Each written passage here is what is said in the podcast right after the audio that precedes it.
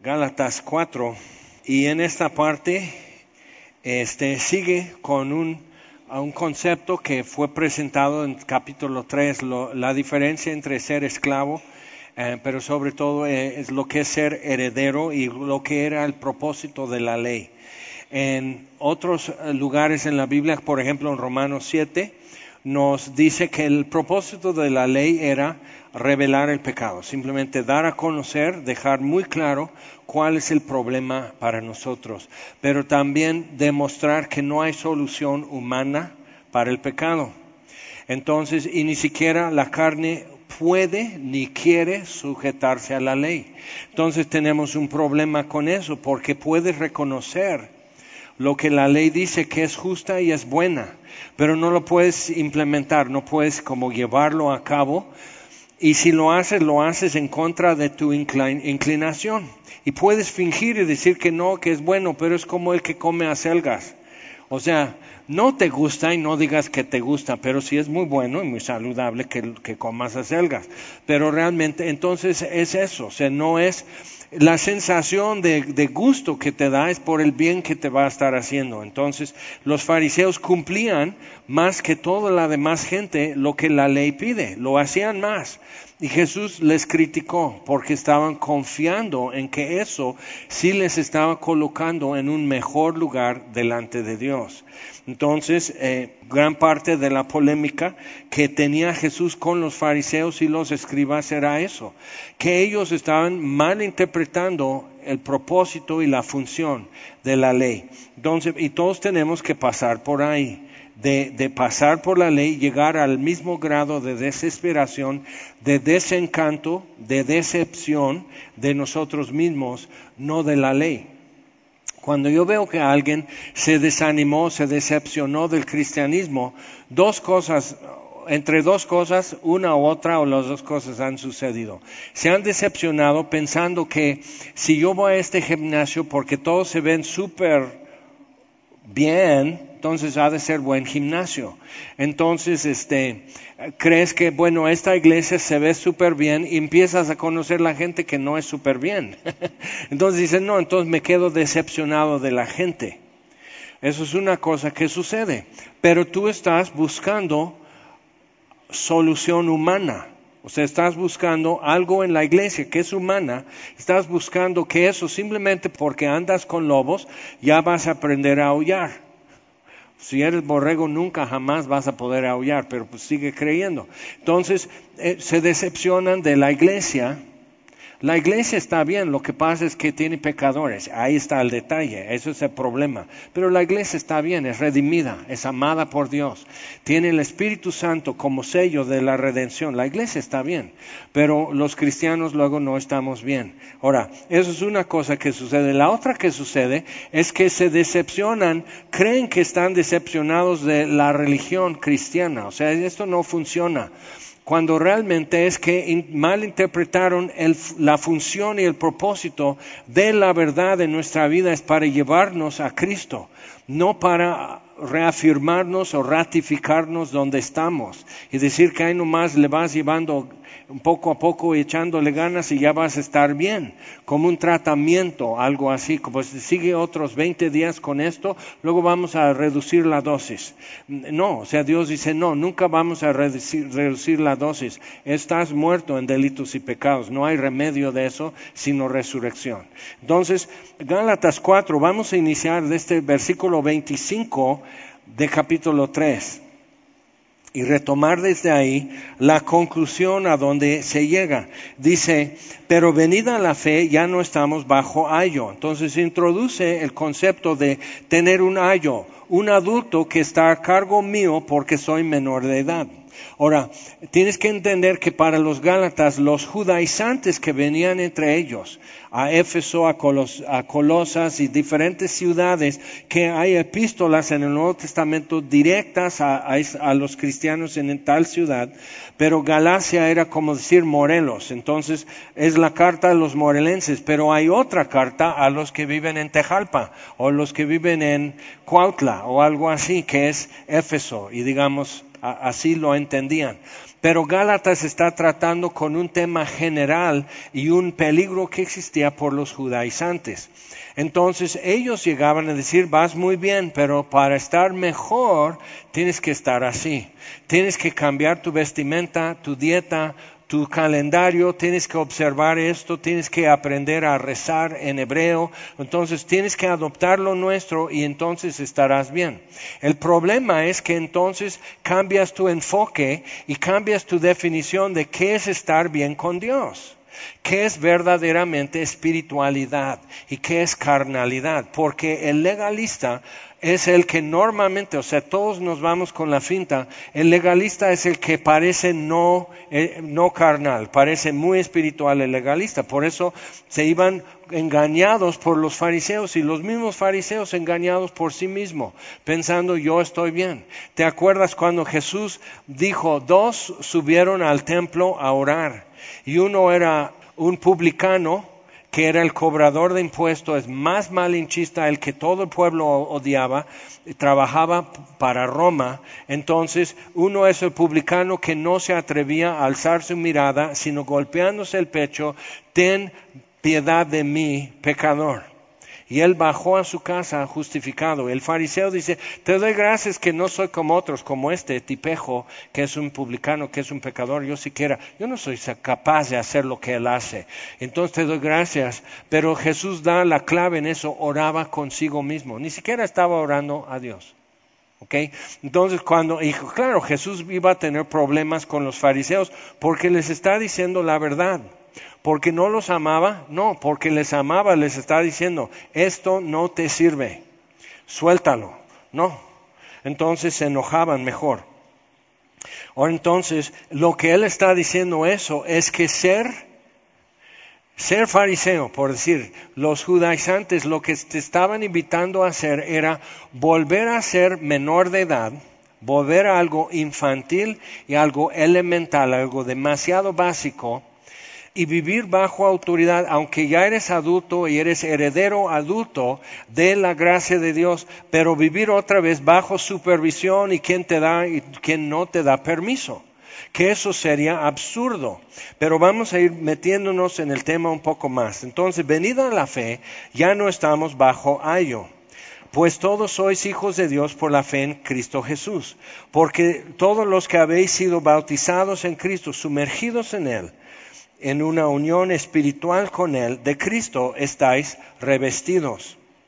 Y ya no hay judío ni griego, no hay esclavo ni libre, no hay varón ni mujer, porque todos vosotros sois uno en Cristo Jesús. Ahora, vamos a ver esto. El legalismo, eso es lo que definitivamente siempre va a ser. La ley estableció algo. La ley dijo, si eres de Abraham, si eres de Isaac y si eres de Jacob no podías nomás ser descendiente de Abraham, porque los ismaelitas y no estaban en la promesa. Y no podías ser nomás eh, descendiente de Isaac, porque Esaú y los edomitas no estaban incluidos.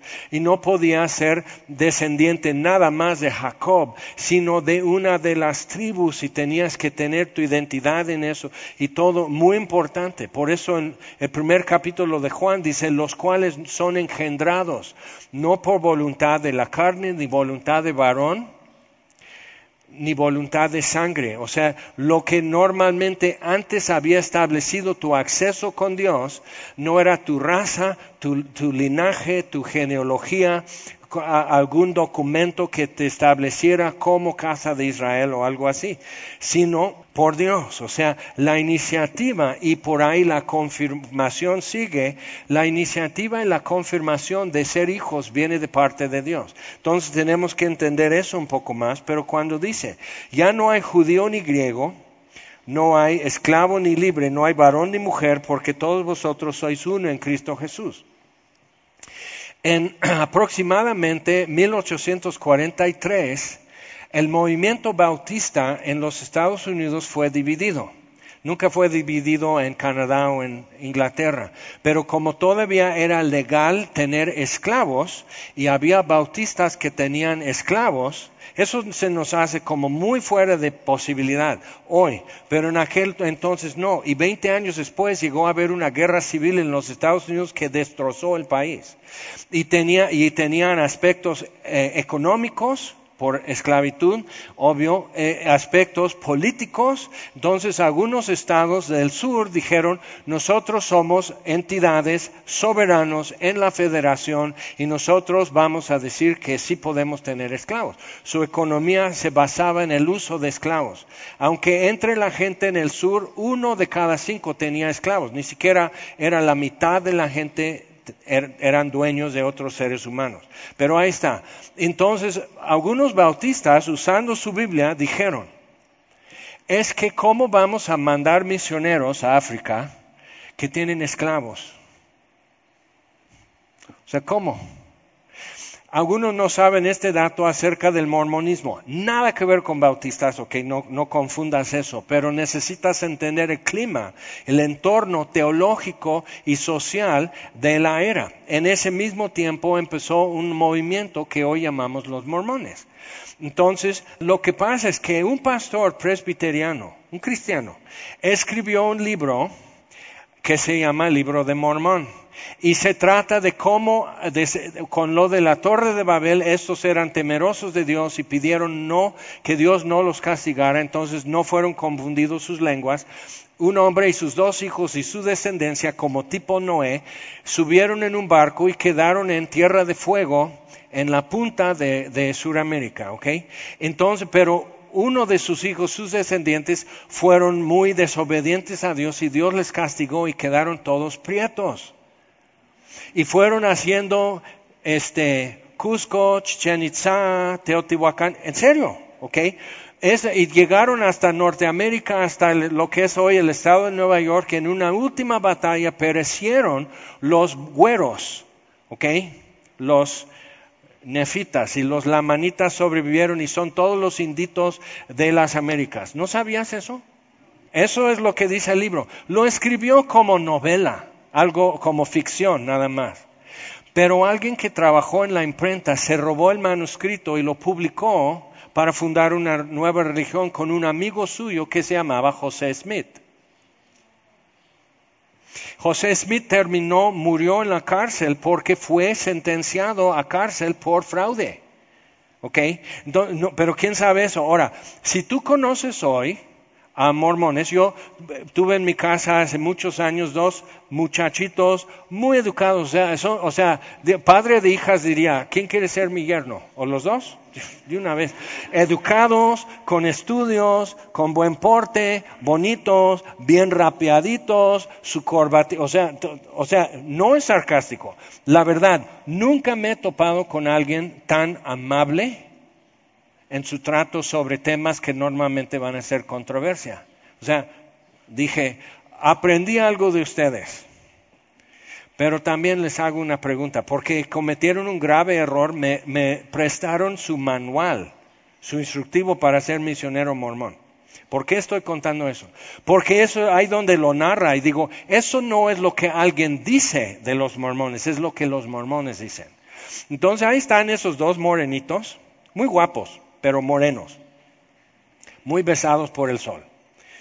Entonces yo dije, aquí lo que, lo que vimos, que Cristo fue hecho maldición por nosotros para redimirnos de la maldición. Dije, a ver, entonces, ¿cómo es? O sea, si ustedes ya están bien con Dios, ¿por qué no se ha quitado la maldición? Por mí, yo, su color está bien. O sea, yo, pero ustedes son los que creen que ese color de piel es castigo de Dios.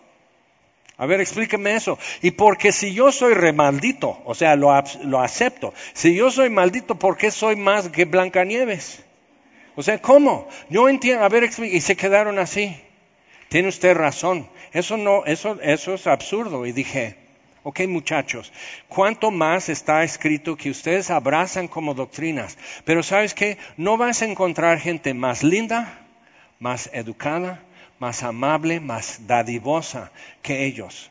Y puedes estar muy bien y ser muy buena persona y muy linda persona y muy dadivosa persona y muy amable. Y los cristianos son, los somos bien difíciles y complicados y rudos y rasposos y todo. pero por, por ser o no ser rudo, eso no me pone bien con Dios. Eso es muy importante ver. Entonces, puedes estar equivocado, sinceramente equivocado. Entonces, Pablo está escribiendo a las Gálatas porque estaban sinceramente engañados. Entonces, cuando dice ya no hay judío y griego, la ley estableció eso. Antes, en el tiempo de Abraham, simplemente tú te acercabas con el temor de Dios a Dios y le invocabas. Pero Dios le da una promesa y a partir de Abraham nosotros tenemos algo en común con Abraham. Dios habló y creemos lo que dijo. le tomamos como palabra verdadera. Eso tenemos en común con Abraham. Pero a partir de eso no tenemos mucho en común con Isaac, menos con Jacob, en cuanto a lo que Dios establece con cada uno de ellos. Entonces, tú ibas al templo en Jerusalén, y si eres o no de la casa de Abraham. Hasta aquí. Ahora, eres descendiente de Isaac, pero los de, de Esaú no, los edomitas para allá. Entonces, de Jacob, Esaú, ok, los descendientes de Jacob. Pero quieres acercarte más al lugar santo, entonces hay otro que dice, ¿eres levita? No, hasta ahí no más. Y los levitas pueden pasar y acercarse más. Mujeres de por sí, de cualquier color, allá, ok. Entonces, pero ya, soy israelita, soy, no soy levita, pero hasta aquí no más. Ahora, entre levitas, entonces ahí andan muy salsa los levitas. Yo sí soy levita, entonces, ¿sí? ¿eres de la casa de Aarón? No, hasta ahí nomás, aún siendo levita. Y aún siendo de la descendencia de Aarón, solo el sumo sacerdote y una vez al año podía entrar en el lugar santísimo. Ok, entonces ve que la ley estableció eso. Judío, griego, esclavo, libre, varón, mujer. ¿Sabías una de estas cosas? O sea, apenas fue el Día Internacional de la Mujer. Y quiero decir esto con cariño y respeto, pero necesitas saber que quien instituyó y promulgó eso es el movimiento eh, internacional marxista comunista, ¿ok? Eso es quien promovió el Día Internacional de la Mujer. Es un día para decir, protesta y decir toda la injusticia que se comete contra una mujer. No es para mandarle rosas, mándale rosas. Está bien, pero no era para eso, no era para felicitar a las mujeres por ser luchonas, por, por lograr cosas, por ser buena gente, sino para, para otra vez recordar que son víctimas. Y necesitas ver que es una táctica de siempre en el marxismo, es aislar, identificar y enmarcar a grupos de víctimas, homosexuales, mujeres, eh, gente que habla otro idioma que no es español, así gente indígena, entonces eres víctima. Entonces te damos tu lema, entonces el pueblo unido jamás será vencido. Entonces es eh, para fomentar una mentalidad de inconformidad, de indignación, pero ¿qué logra al final? O sea, no, nunca ponen en tus manos verdaderas armas, ¿ok? Porque necesitan grupos víctimas. Hasta ahora, o sea, en los Estados Unidos, si tú maltratas a un perro, puedes ir a la cárcel, pero ya puedes matar a un bebé, un aborto de cuarto trimestre, o sea, ya nacido. Lo pueden terminar.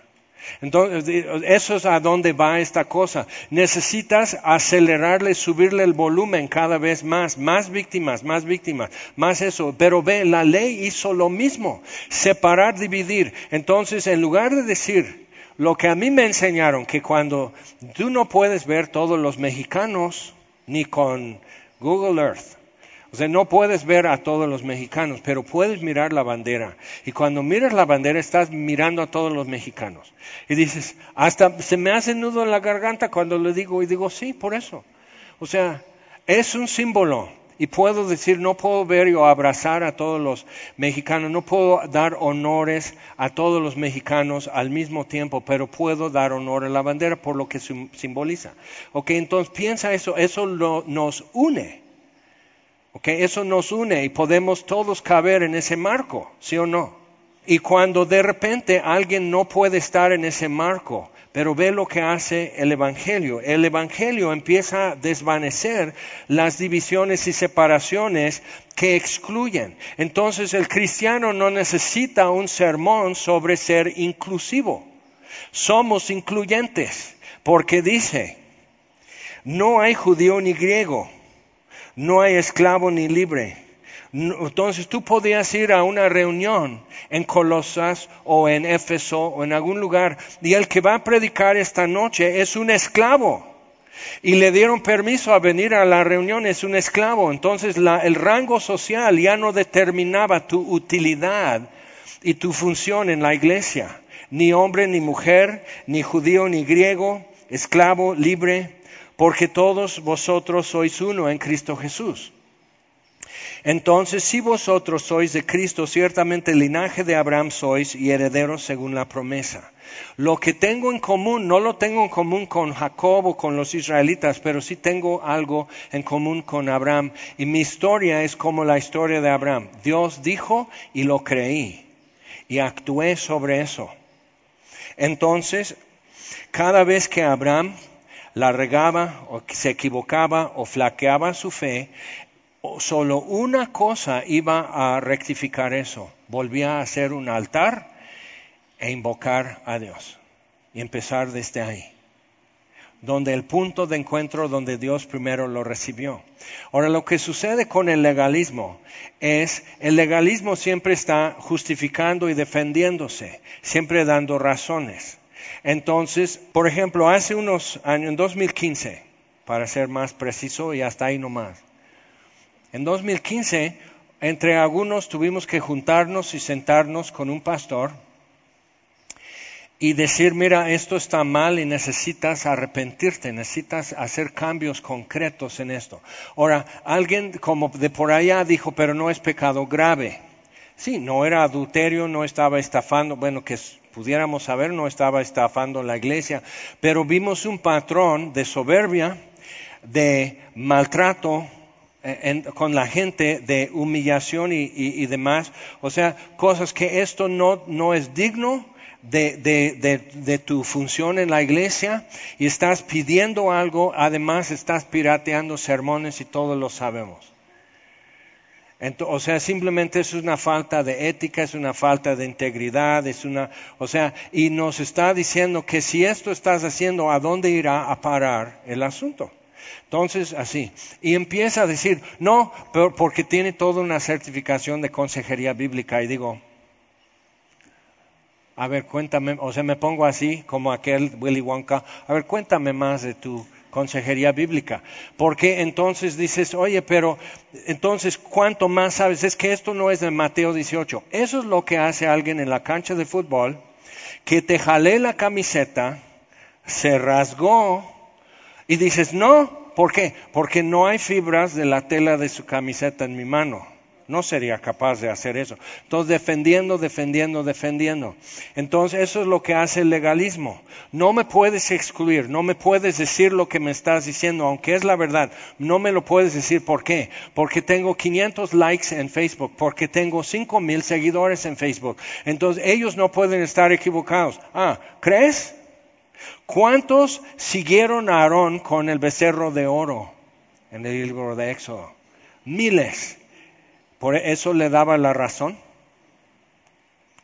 Entonces, muy importante para nosotros en esto es entender es que no es Mateo 18, así, lo saca así. Entonces, pero hazlo en la cancha de fútbol. Entonces el árbitro va a estar así. Es que esos árbitros alemanes son vendidos, siempre nos odian a los mexicanos. Ok, entonces ahí vas a estar. Sí, será vendido. Entonces, ¿qué es lo que tienes que hacer? Jugar mejor ser súper más rebasado que los demás porque hay una desventaja. Pero no es justo, no es justo, es un deporte, es un deporte. Si no, si no puedes divertirte con él, pero es injusto. La vida es injusta, nunca te dijeron. Entonces, ahí está, no me puedes sacar. Entonces, ahí está con una tarjeta amarilla para hacer esto y que ya vean y todo. Entonces, es un castiguito. Es un castiguito. Tarjeta amarilla. Ah, no, ¿no te gusta este color? A ver, ¿qué te parece roja? Entonces, eso es el legalismo, siempre invocando, pero sí hice mal, pero no tan mal. Ahora, ¿te acuerdas de, de 1843 y cuando se dividió el movimiento bautista en los Estados Unidos? A partir de ahí, ¿y sabes por qué? Por eso. Es que algunos decían, es que como cristianos no podemos tener esclavos. ¿Cómo? Y otros dicen, yo vivo en Alabama, yo vivo en Mississippi, y es legal donde yo vivo, entonces, y no me puede, entonces estaban confundiendo algo que es temporal, como está, que viva para siempre Alabama, pero Alabama no es eterno, el reino de Dios sí. Entonces hay un problema.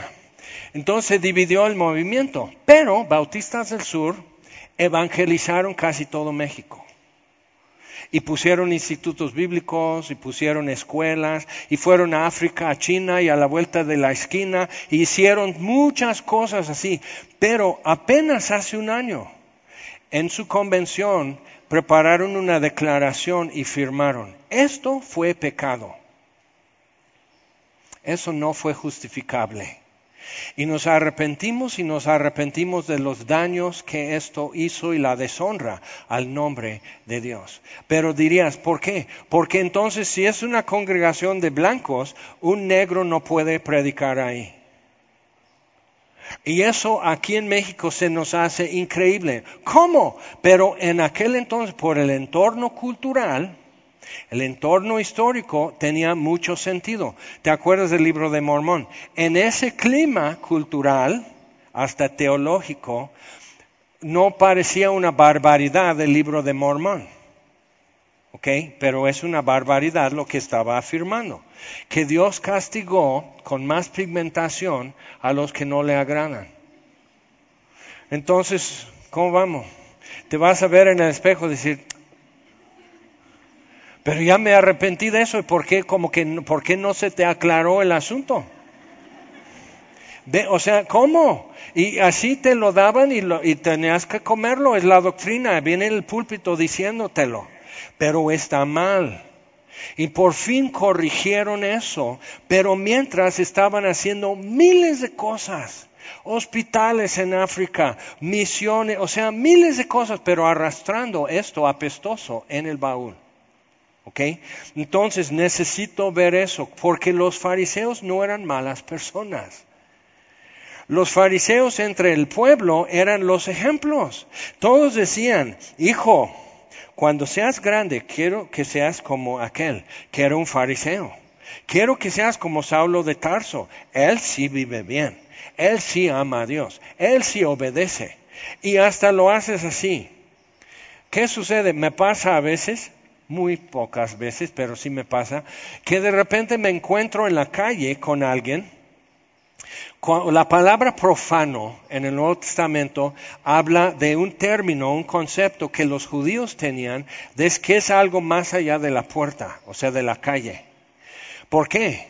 Porque tenemos una forma de actuar en el templo y, o en la sinagoga y otra forma en la calle. Entonces, por ejemplo, tú, o sea, nos encontramos en el super o en Home Depot o algo así y es, hasta yo me incomodo. Hola pastor y me hablan de usted. Entonces me presentan así con toda la cosa. Digo, bueno, si yo soy muy reverendo para ti, ¿por qué llegas tarde? ¿Por qué te duermes en el sermón? O sea, seamos consistentes. O sea, pero claro, no lo voy a decir, nomás lo voy a pensar, hipócritamente. Ahora, pero piensa, o sea, es, tenemos una forma de vestirnos eh, todo el tiempo, pero cuando vamos a domingo a la reunión, entonces hay otra forma. Y tenemos una forma de saludarnos. Entonces, por ejemplo, en nuestra escuela, saludarse era así, así. ¿Sí? En el nombre del Padre, del Hijo y del Espíritu Santo. ¿Ok? Entonces, en nuestra, entonces, así saludaba, o sea, cualquier setentero, cualquier ochentero, así. Entonces llego a Cuernavaca y nos saludamos así. Entonces algunos así de mi escuela, entonces están así. Y nunca coincide, o sea, siempre se le, así. Así. Entonces otros saludan y así chocas hombro, así, como que, ¡pum! Así. Y yo, ¿qué es esto? así. Y de donde venía, saludarse ahora sí. Hola, buenas tardes. O sea, ni siquiera mirando su persona y menos alzando la mirada y así haciendo lo menos contacto con las puras yemas del dedo. Buenas tardes. Así. Entonces, o sea, y digo, hay una sola forma y los cristianos empezaron a borrar que así saludas al judío, así saludas al griego. Entonces decían gracia y paz. La salutación de los griegos, caris, y la salutación de los judíos, shalom. Ambos implicando la plenitud de favor de Dios, simplemente. Que Dios te muestre su favor. Es que yo no soy judío, de todas formas te dije shalom. Es que yo no soy griego, de todas formas te dije caris. ¿No quieres estar bien? Yo quiero que estés bien. Entonces, shalom, ese, vamos a disfrutar la paz de Dios. Entonces no podía ir así y sustos y todo, pero ve lo que pasa con nosotros. ¿En qué se basa esa inseguridad, esa desconfianza? Es muy importante para nosotros. ¿Por qué así preocupadísimo siempre de esas cosas?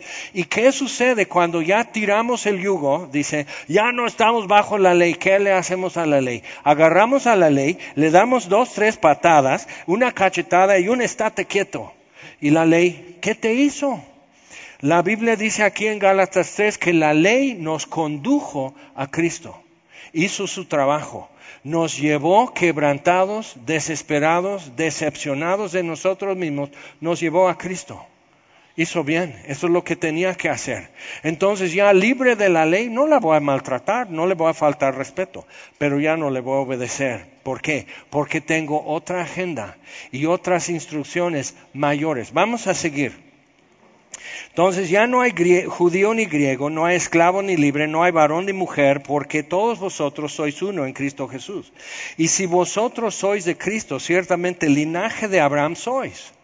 A partir de Abraham entendemos con Dios qué hacer a partir de Jacob o a partir de Moisés ya empieza a ser diferente. Pero nunca, por eso Pablo le dice, confrontándole a Pedro en capítulo 2, dice, nunca lo pudimos hacer, ¿por qué les vamos a imponer eso? ¿Qué está diciendo Pablo? Es que era demasiado y como son gentiles no lo tenemos que hacer difícil. Entonces, bajar nuestras expectativas, no, somos hijos. Entonces, ¿por qué nos portaríamos como esclavos? Y eso es lo que la ley produce. Esclavitud con la inseguridad y la desconfianza que eso representa. Vamos ahora a capítulo 4.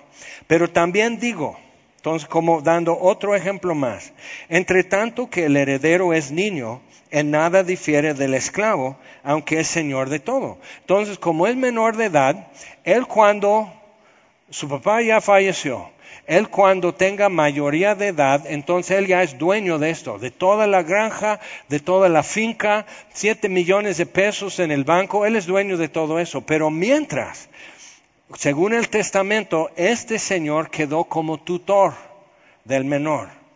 Y él decide si le compran nuevos tenis o no. Pero ya quiero nuevos tenis. A ver, todavía están bien. Pero es mi dinero. Todavía no. Será. Ahora, ¿qué sucede cuando él ya es mayor de edad? Él podría decir, un ejemplo, en la secundaria, que todos sabemos es tu mejor época, en la secundaria, eh, un, día en el vestidor de educación física de los muchachos, él, nos sentó el profesor en una rueda y tuvimos que ir clasificando toda la ropa de educación física, la deportiva, que había quedado, porque pues ya era, o sea, eh, era una foca de infección y qué más, de hongos, quién sabe qué. Entonces todo eso, sacar el montón de medio, pero montonal de ropa sucia de todo, calcetas que parecían de cartón. Y, y, dices, eso no es el color original, ¿eh? pero ya es parte de la, o sea, está de terror. Y no importa, aquí está mi mochila, esto es mío, ya lo tengo completo, nada de esto es mío. Y nos puso y tuvimos que hacer eso, agarrar, decir no es mío y, así y dar la vuelta. En una de esas vueltas alguien de mis amigos me avienta una pieza media tiesesota así y me pega en la cara. Y no le dicen, dije una grosería, yo era de los chicos buenos. Entonces, no le dije nada, nomás dije, así alcé la voz. En eso, porque así son las cosas en el plan de Dios, en eso entra el profesor, y claro, todos calladitos y yo hablando fuerte. A ver, Jaime, 40 burpees. El burpee es de cuatro pasos. Primero, estás parado, lagartija, sí, uno, dos, saltas así y aplaudes así, pero saltando, ah, y para abajo otra vez. Y se llama burpee porque como que te ayuda a sacar gases, así, al, al niño.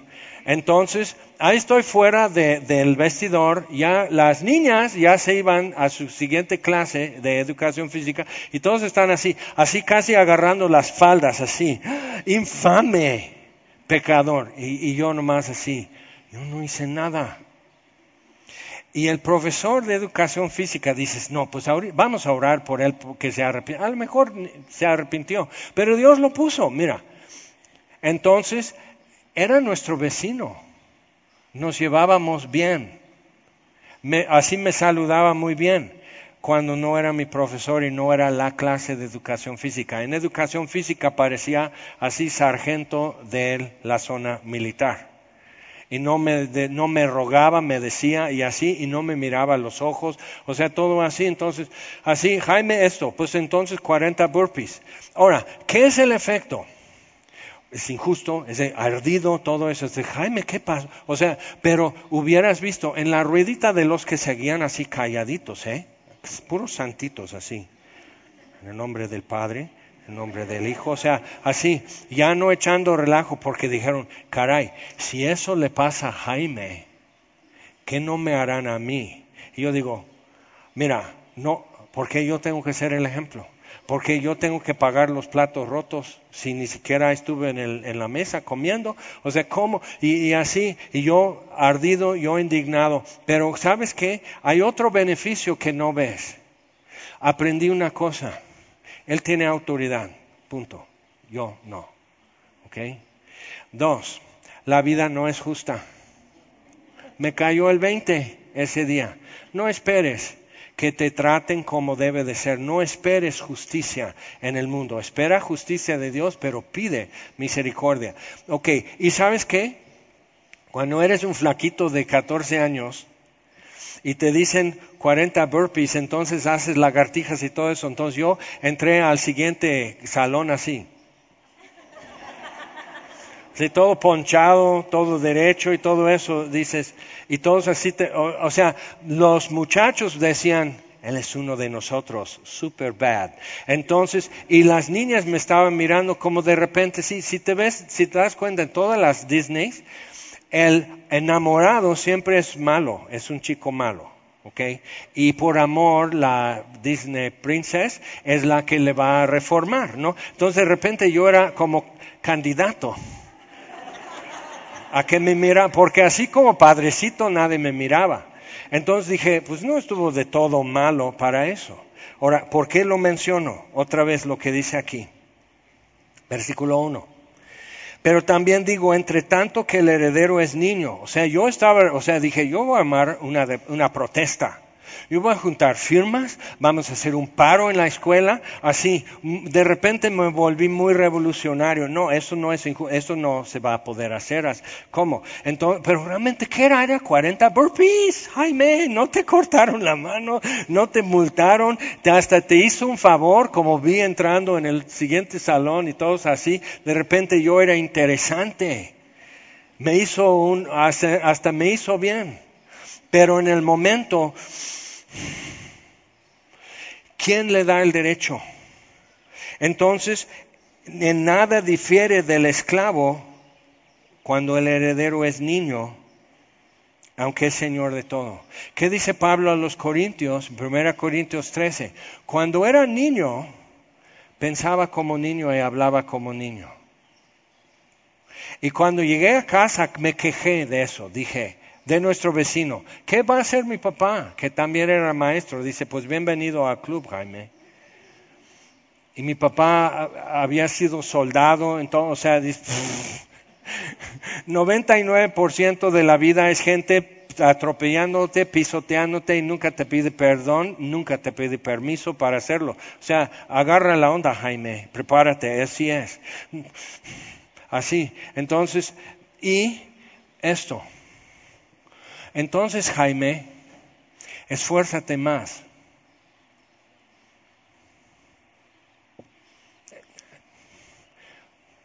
Eh, eh, esfuérzate más.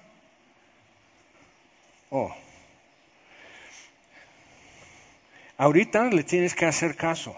Y al otro día me ve el profesor y como si nada, pero yo ardido, yo indignado. Entonces, ah, el problema estaba aquí, no con él. Él nomás vio. Y probablemente vio, este si le pongo esto, todos van a temer, todos van a portarse bien y él, simplemente ya las chicas se van a fijar en él porque ya se vuelve interesante. O sea, él bien quitado la pena porque me está haciendo un favor.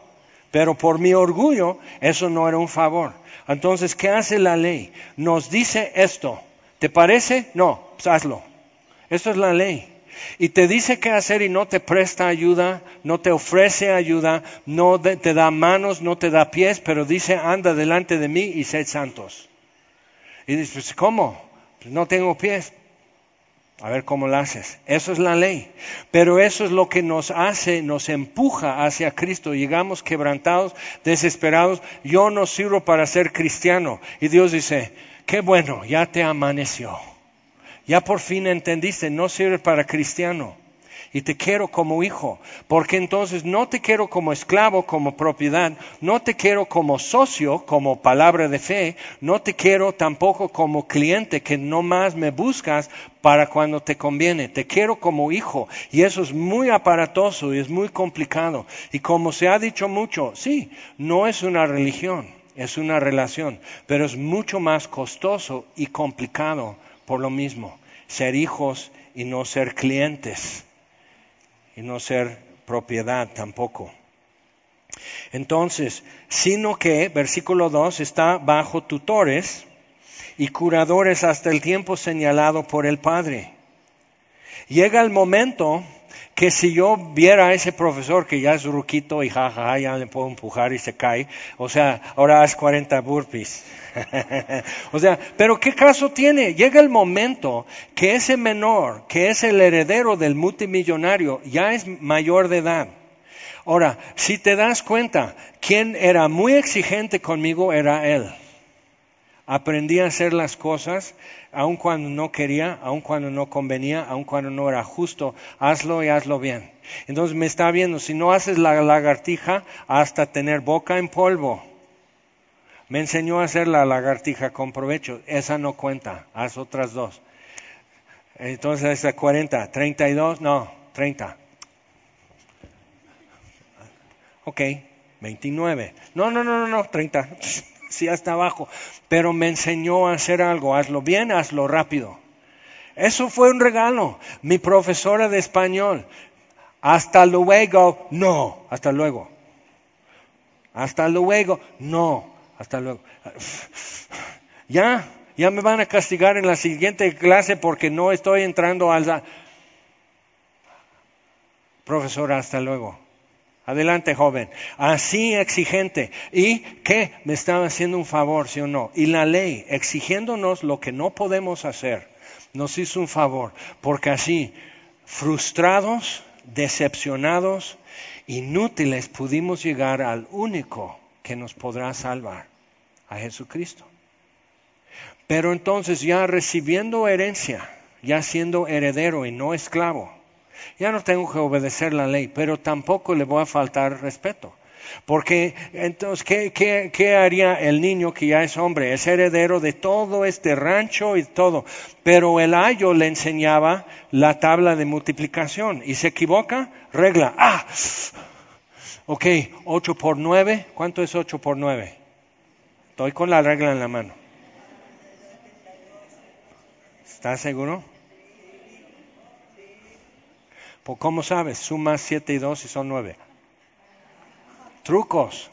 9 por 9. 1 más 8. Es mágico. La tabla de 7 es un poco más complicada, pero entonces ahí estamos con eso. Y estás, a ver, Ayo, saca tu mano. ¡Sas! Eso por enseñarme 8 por 9. No le vas a faltar respeto, sabes 8 por 9, te regaló algo. ¿Cuándo te cobró? Es que me dolió. ¿Qué? ¿Y te duele la mano hoy? ¿No? ¿Qué pasó? Y eso es, el, llega el efecto de culpa de la ley, culpabilidad y condenación que la ley justamente trae. Llega el momento que te sabes perdonado y no estás odiando la ley, pero yo puedo saber cuando un creyente no ha entendido bien el Evangelio, que entonces dice, ya no estamos bajo la ley, y para que sepas, agarra la ley, dos patadas, dos cachetadas, y un estate quieto y le empuja, para que sepas que yo no estoy bajo la ley. Y digo, pero no estás bajo la gracia, no entiendes todavía qué es lo que Dios te regaló. Ok, entonces, seguimos.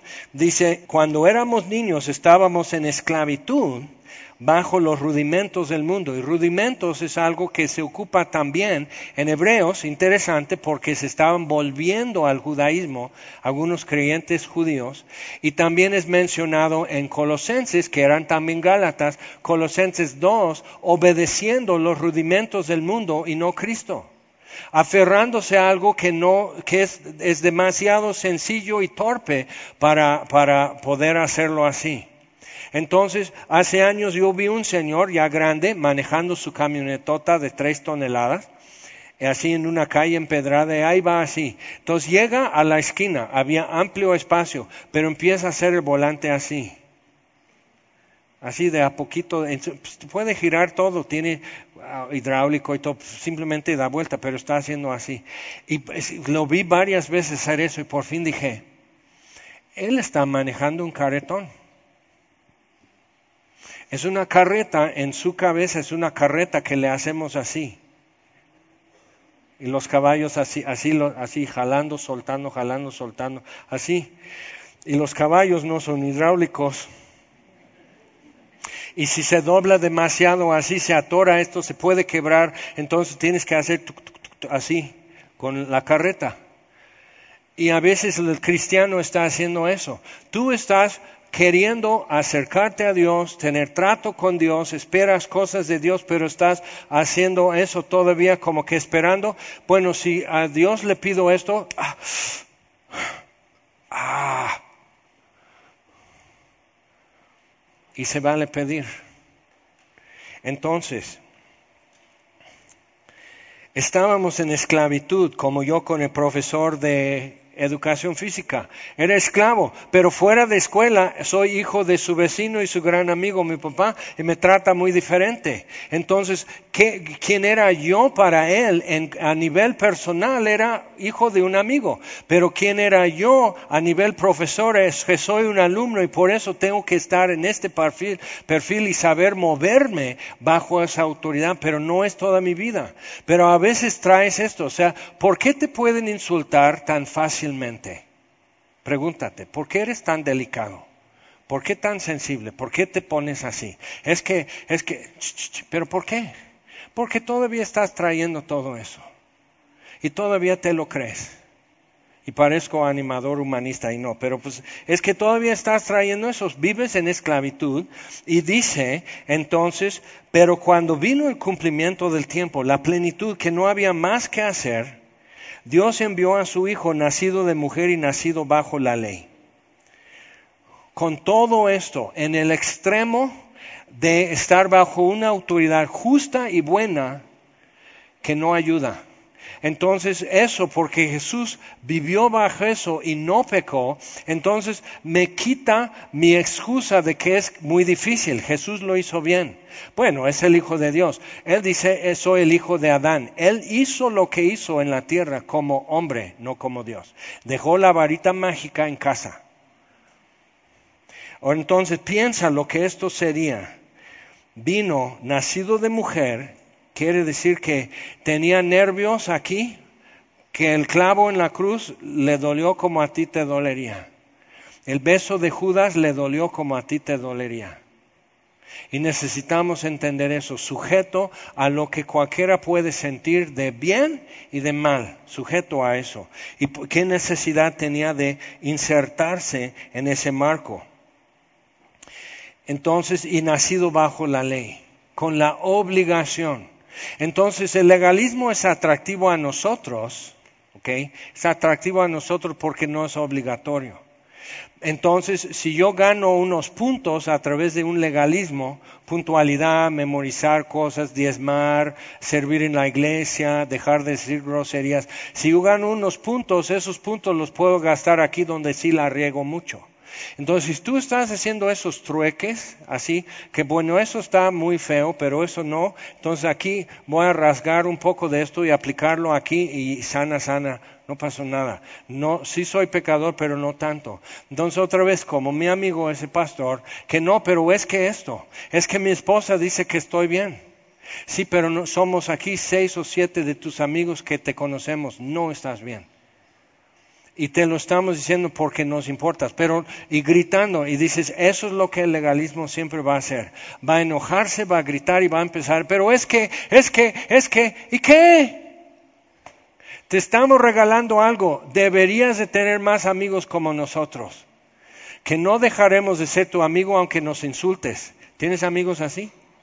Entonces, eh, otra vez, el legalismo siempre queda en la soledad y en la amargura, porque ahuyenta lo que le está haciendo bien y no recibe la ayuda ofrecida. Entonces, vino así Jesús para que redimiese Versículo 5, a los que estaban bajo la ley a fin de que recibiésemos la adopción de hijos. Ahora, un problema que tenemos en México es que hay mucho estigma relacionado con adopción.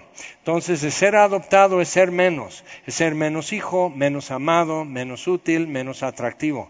Pero adopción en el Nuevo Testamento es el justo equivalente a nuestra acta de nacimiento.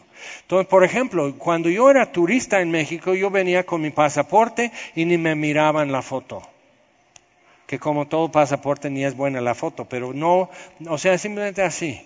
Pero cuando yo ya quería quedarme a vivir y México me va a reconocer como persona y me va a mirar en los ojos y todo eso, entonces quería empezar con mi acta de nacimiento. El pasaporte no era suficiente. O sea, querían conocer a mi mamá y mi papá. Y en el día que tú naciste, ¿qué? Cantaron los sopilotes y así. Entonces querían saber cómo fue ese día. Pues fue a las 9.33 de la mañana y fue tal fecha y todo eso. Querían como vivir ese momento nuevamente conmigo. Decir, ok, entonces te llamas tal, naciste tal, a tal hora en tal lugar y estos son tus papás y es el médico que atendió. En verdad sucedió. Entonces el acta de nacimiento, por eso no consigues tu INE sin tu acta. Es más fundamental, más básico y por eso más necesario. Y por eso antes lo hacían de mil renglones y dice, ahí vas leyendo, leyendo y escrito a máquina y a veces las letras no, así como salteadas así. Entonces dice, y al margen, un escudo que dice bueno, si eres milenial no sabes, pero decía al margen un escudo que dice Estados Unidos mexicanos. O sea, dice, es una descripción exacta, ¿ok? Entonces, eso es adopción, para que recibiéramos qué? Que fuera esto formal y público. O sea, eras hijo, así como naciste en petate o lo que sea, eres hijo, pero el acta de nacimiento lo hace formal y público y hay un folio y hay un CURP y todo eso que es generado y eres persona física por tu acta, no por haber nacido. Puede ser colombiano y qué bonito, nos gusta Colombia, pero quiero ver tu acta de nacimiento para saber quién eres. Entonces, ¿qué está diciendo así? Para que recibiésemos acta de nacimiento, formal y público, y útil para todos los efectos. Entonces, por cuanto sois hijos, versículo 6, Dios envió a vuestros corazones el espíritu de su Hijo, el cual clama, Abba Padre. Entonces, mucho tenemos hoy porque a partir de como los 80 empezaron a, como a circular una versión que no es precisamente correcta. Abba en arameo es simplemente padre. Y pater, que es lo que dice aquí, Abba Pater es griego Padre. Entonces está diciendo Padre, Padre. Pero cuando tú lo estás viendo, habla de Abba Padre aquí en Gálatas, menciona también en Romanos 8, espíritu de adopción, clamando nosotros por eso, Abba Padre, el espíritu dando testimonio a nuestro espíritu, Él es nuestra acta de nacimiento. Él estuvo presente cuando nací de nuevo. Cuando nací del espíritu, el espíritu da testimonio, yo estuve, yo hice esto, convicción de pecado, convicción del amor de Dios, convicción de la verdad del Evangelio, creyó, nació de nuevo, yo estuve. Ni yo entiendo, o sea, yo creo que nací a tal hora porque mi acta lo dice. La verdad no estaba poniendo atención. Y necesitas saber eso. Hay alguien que estuvo presente que entiende todo el proceso de nacer del Espíritu que tú ni entiendes ni estabas poniendo atención. Pero sucedió. Y aquí está el registro de lo que sucedió. Por eso Pablo dice a los filipenses, y fuimos sellados con el espíritu de redención.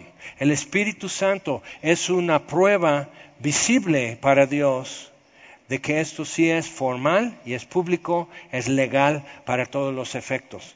Entonces, por cuanto sois hijos, Dios envió a vuestros corazones el espíritu de su Hijo, el cual clama, Abba Padre. Pero cuando Jesús, o sea, cuando enseñó a sus discípulos, dijo, ustedes cuando oren digan, papito.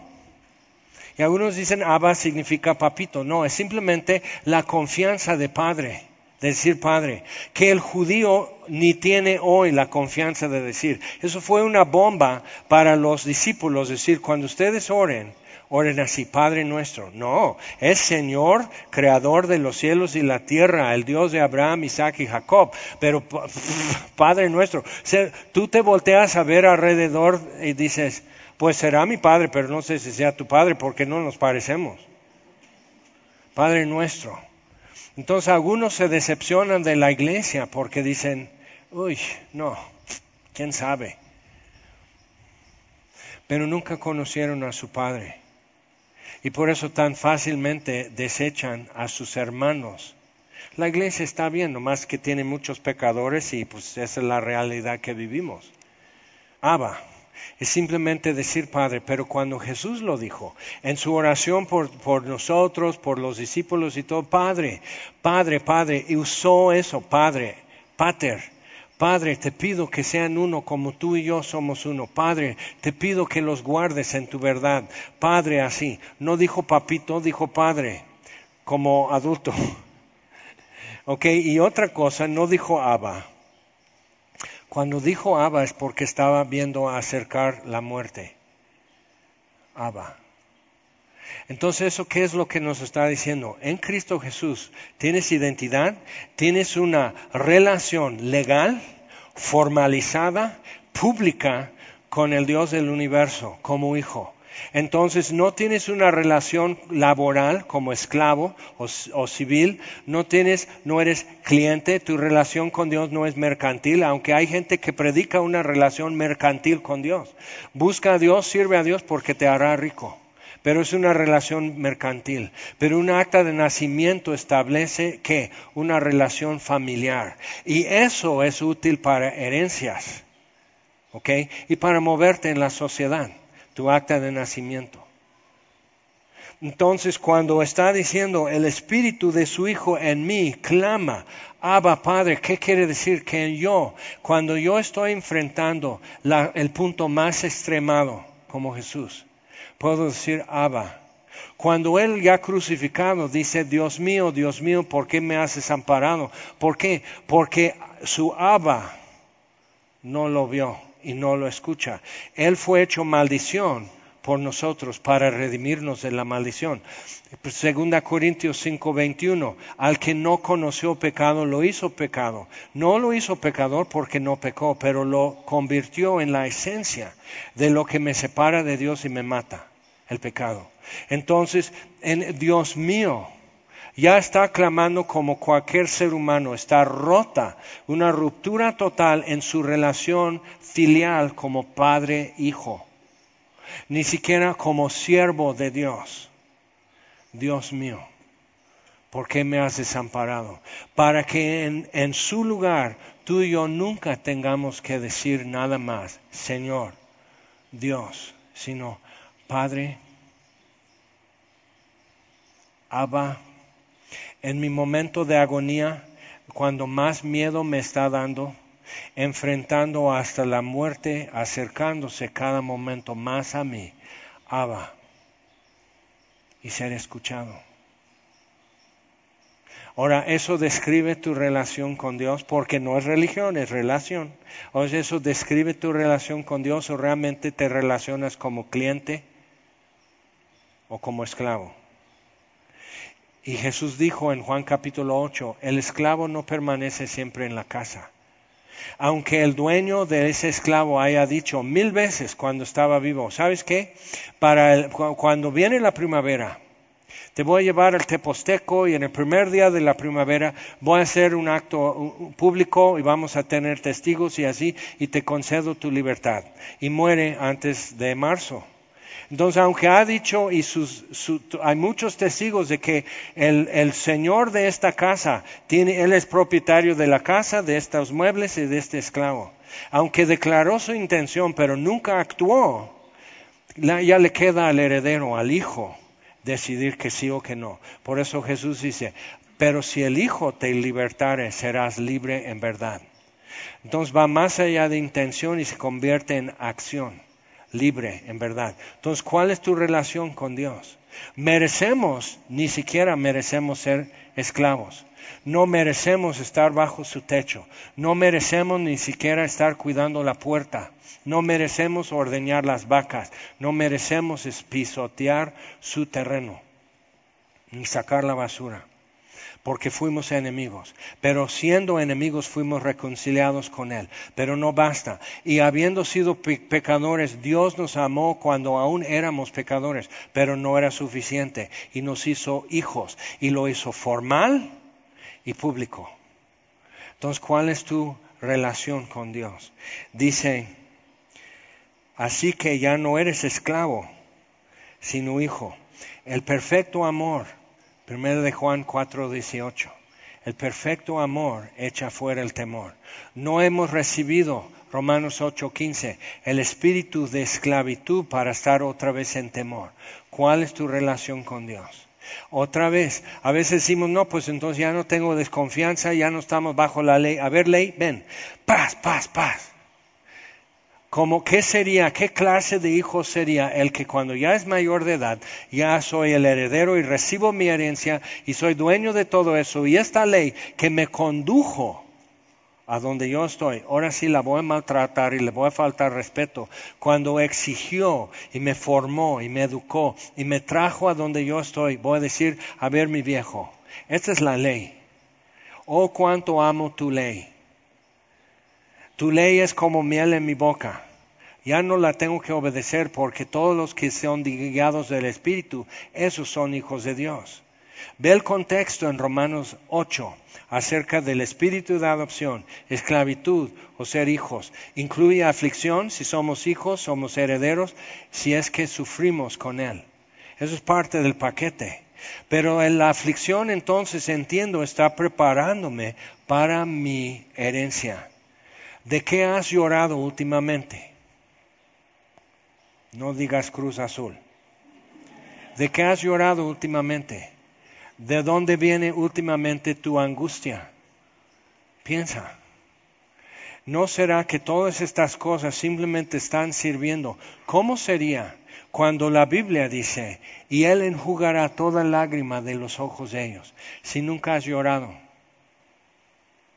Y saber que esto, que es real, que es parte de mi historia, que él va a decir, mi Jaimito, ya no llores, yo ya perdoné al, al profe de educación física, ya no te enojes.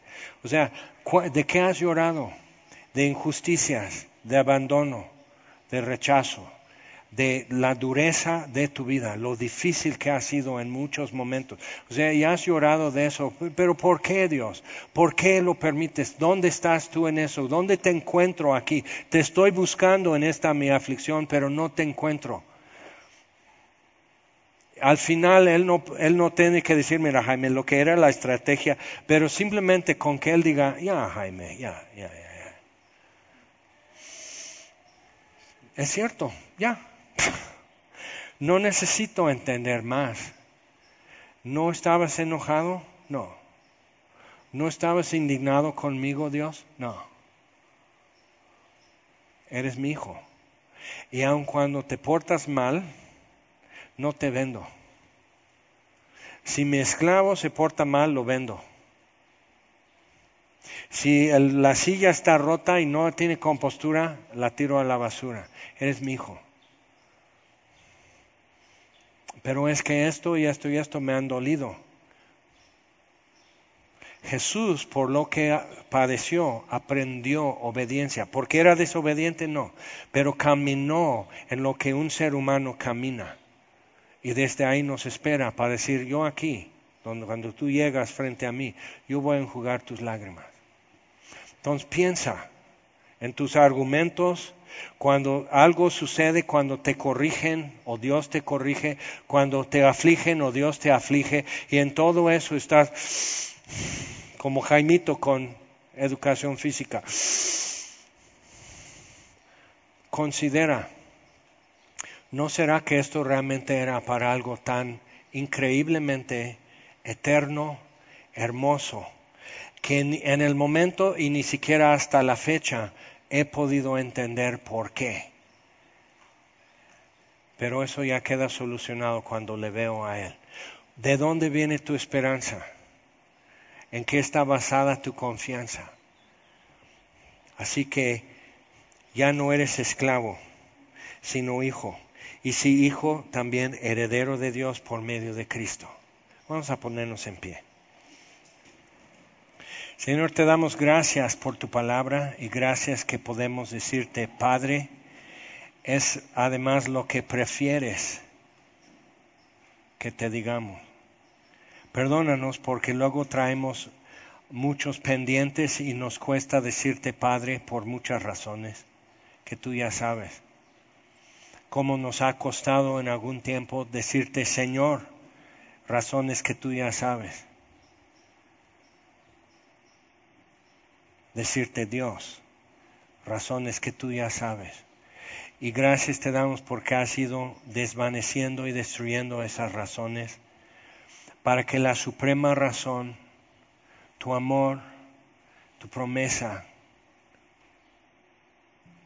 sea lo único que tenemos en la mano.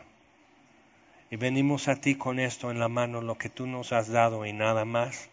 Ya sin argumentos y sin pretextos y sin más que lo que tú nos has dado, Señor.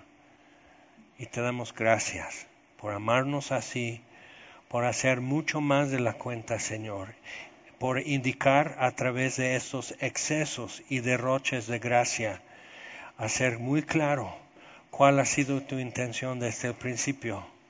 ¿No querías amigos? ¿No querías siervos? ¿No querías clientes? ¿No querías esclavos? Querías hijos, si así lo queremos. Y te damos gracias, Señor, que eso es lo que tú quisiste. Gracias por quererlo hacer. Y te damos gracias en el nombre de Jesús. Amén.